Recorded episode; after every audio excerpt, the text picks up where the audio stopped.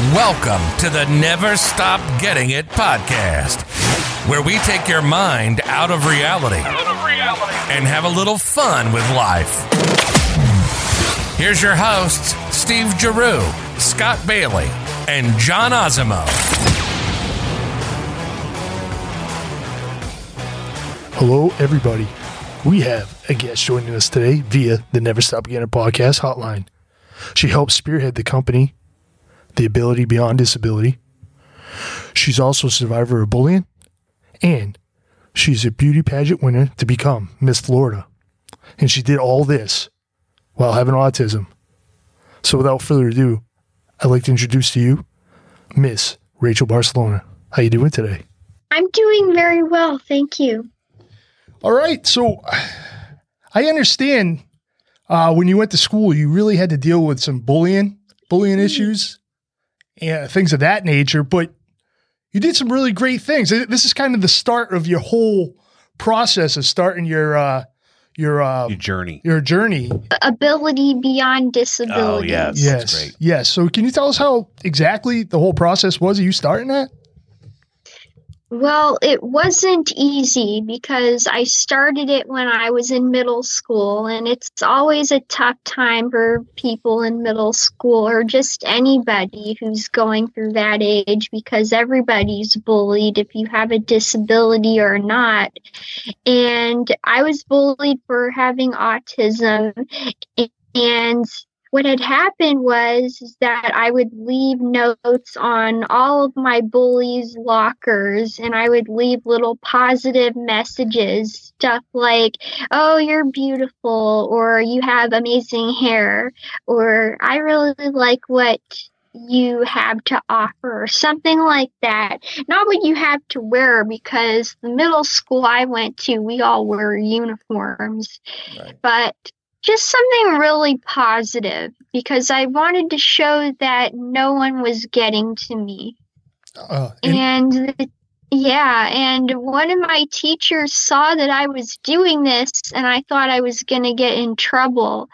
But she told me, Are you the one who's leaving all these notes? And I said, Yes. And she told me to keep going.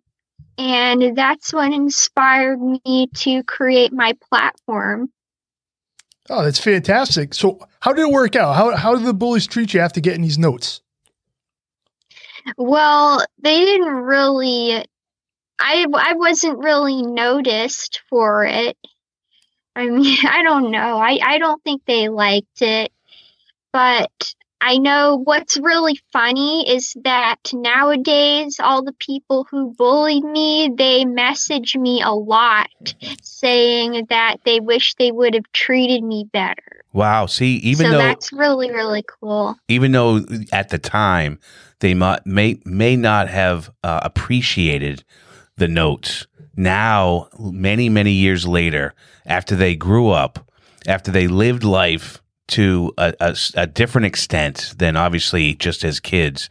They look back at that time and I bet they appreciate the notes much more now. And the fact that they're reaching out to you means that what you did back then was an inspiration. And even in that itself, what's a great story because you never know when you can inspire somebody and when they will appreciate the message. So that is a great story. Yeah, and that always means a lot to me whenever I have people reaching out to me from many years back. It makes me feel like I'm doing the right thing. But it's a really long story because I've always been involved in my community and I was I was with a lot of autism groups and I was with one called the Center for Autism and Related Disabilities, and the main purpose of that one was to help me and my family get the services we needed.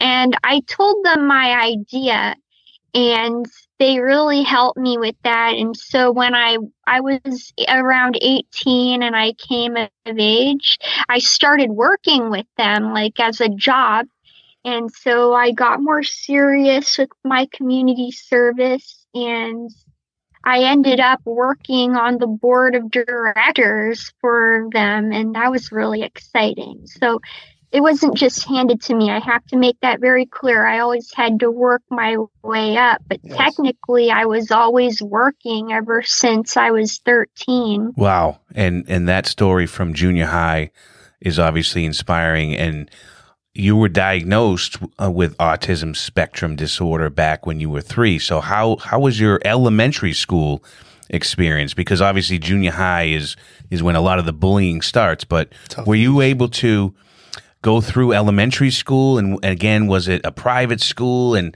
and how did that experience go because obviously education when it comes to the autism spectrum disorder is so important and that foundation starts in elementary school. So how was that experience for you? Wow. Well i was always switching schools because my parents could never find the right school for me because there was never the right person who could help with autism. So in elementary school, it was a public school that was in my area where I lived. So it was public, then private, and then public again. But we're going to focus on elementary school. yeah. So I got bullied there too. But my mom worked there, but that couldn't even save me, even though my mom worked there. But I didn't, I don't think I liked it that much because I was getting bullied there as well. There were even times when I I pretended I was sick because I was getting bullied so bad. But then there were times when I was the cool kid in school because I had to go through several therapies to help with my autism. And I brought in several like toys, like mm-hmm. the STEM toys, for example, that would help with the therapy. For example, I had this cushion that I had to sit on to help with my posture. And everyone thought I was the cool kid in class because I was the only kid who had a cushion in my chair. and they're like, Can I sit on it? Can I sit on it? Right. Yeah. Yeah. So that really made me happy. Right. Yeah, that that's an interesting experience and over the course of the last couple decades we've gone from special schools specifically yeah. for uh, those with disability or special needs to much more inclusion. And so, how do you feel about the aspect of having those inclusion situations where you are with everyone else?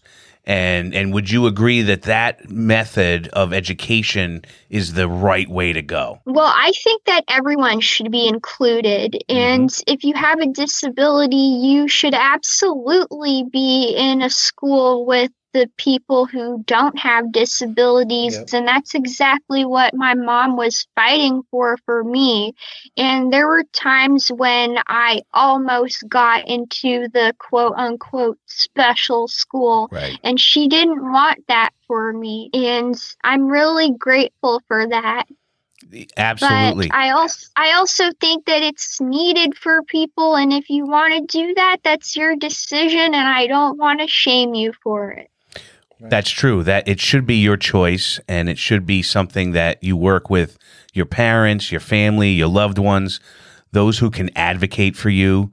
And it's just it's it's tough and you're talking about your mom several times. So you obviously have a very loving mom who has advocated for you over your lifetime.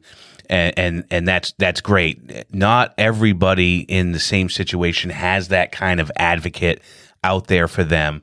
And so it takes a lot of of those who can promote the way of thinking that you that you're talking about that can make change for everyone out there for those who don't have advocates out there for them. And so your organization that you have that you you know you have founded and that does that kind of good work is going to pave the way for others with autism down the road to be able to have those choices and be able to have that kind of education in the future. So again, congrats on on founding that organization that it will help so many others down the road. Thank you very much. And really is my passion to help others. And I would really love to show everybody that even if you have a disability, it should not stop you from achieving your dreams. That's true. That's true. And uh, John was very excited about this episode because he does have a nephew that has autism, and we do a golf tournament every year.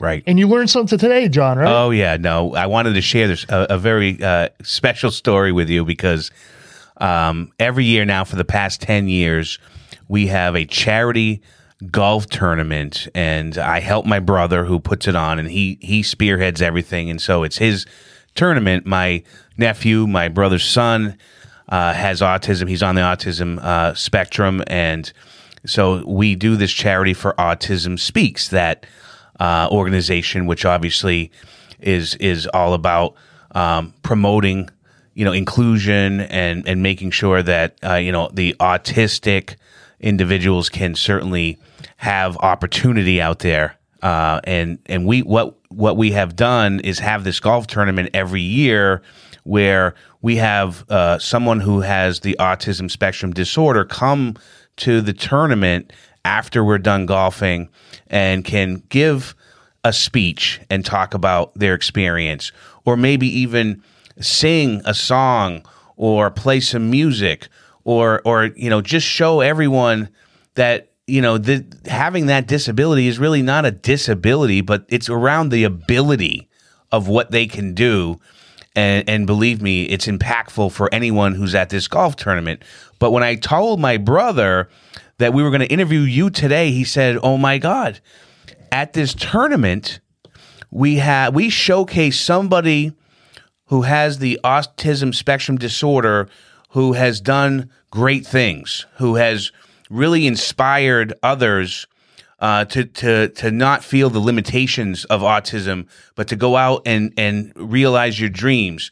And so, on every table, one individual is showcased across the entire uh, uh, tournament where we're eating afterwards. And he said. Rachel is on one of our tables and has been for a couple years now. So your story is out there on the internet. It's been told. And believe me, when uh, my brother said your picture and your story was on one of those tables, I, I said, wow, this is going to be great because uh, I agree. It, it's going to inspire so many others. And we can't wait to interview Rachel about her story and to make sure she can inspire others. So, you know, even even long ago, you, you, what you've done and your story and and your your dreams and, and you're continuing to realize them, they are inspiring people out there and they have been for a long time. Well, thank you so much. That means a lot. It's it's a fantastic journey, but your journey keeps going. Now you live in Florida. I see your email address is Tampa Bay. Uh, well, how's It does, but but I actually I actually live in New York. Oh, Oh, really? wow. Yep. Really? Okay. Yes. Well, I did not know that. Yeah. So, how did Miss Florida come to be?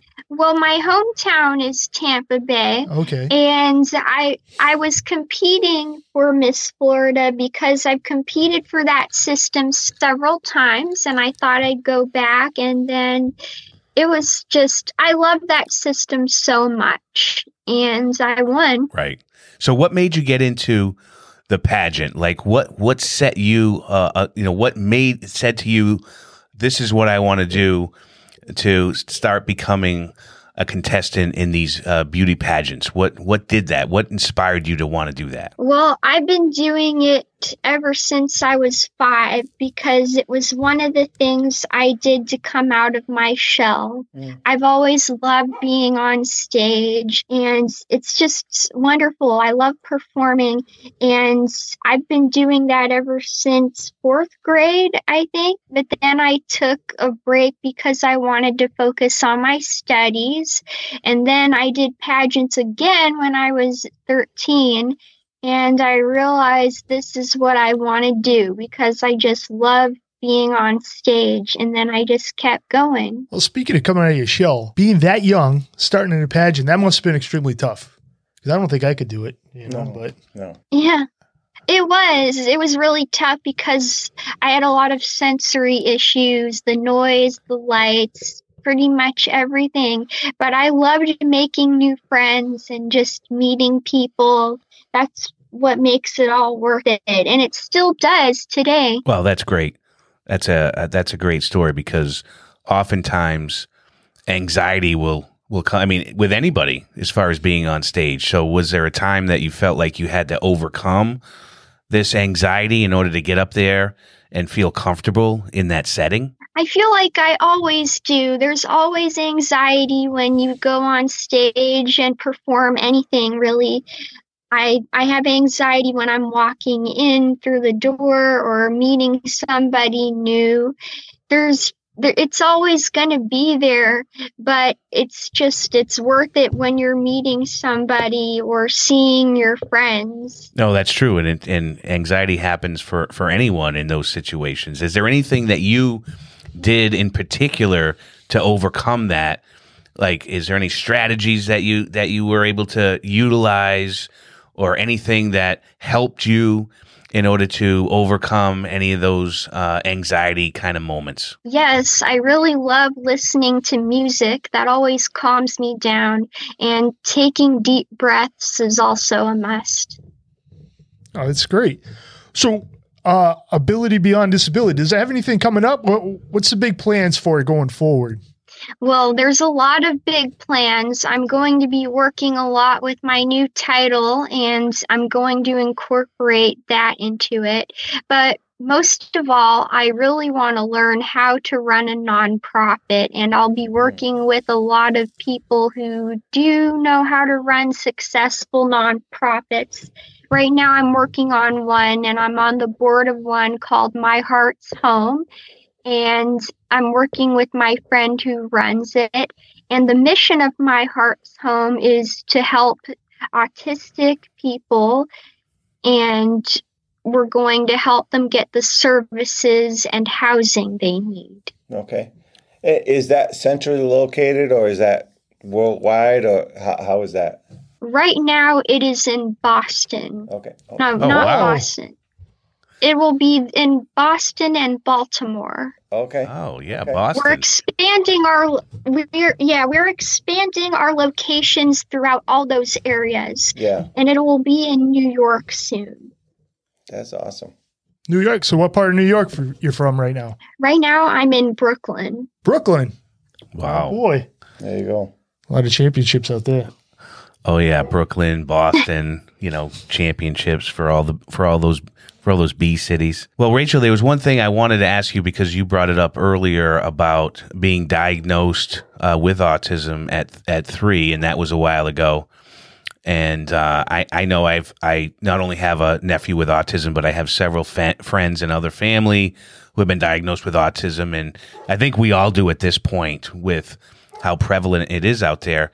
But back twenty plus years ago one out of every 10,000 people were diagnosed with autism. And now the number's uh, down to one out of every 100 people are now diagnosed with autism. Do you, do you have any sense of why those numbers have changed so dramatically over the past couple of decades? Well, that's an easy answer. It's because that more people are comfortable sharing their diagnosis. Right. Everyone is sort of coming out of the autism closet. They're mm. comfortable saying, I am autistic. And believe it or not, there's so many people throughout our history that have been autistic, and we're just finding this out now.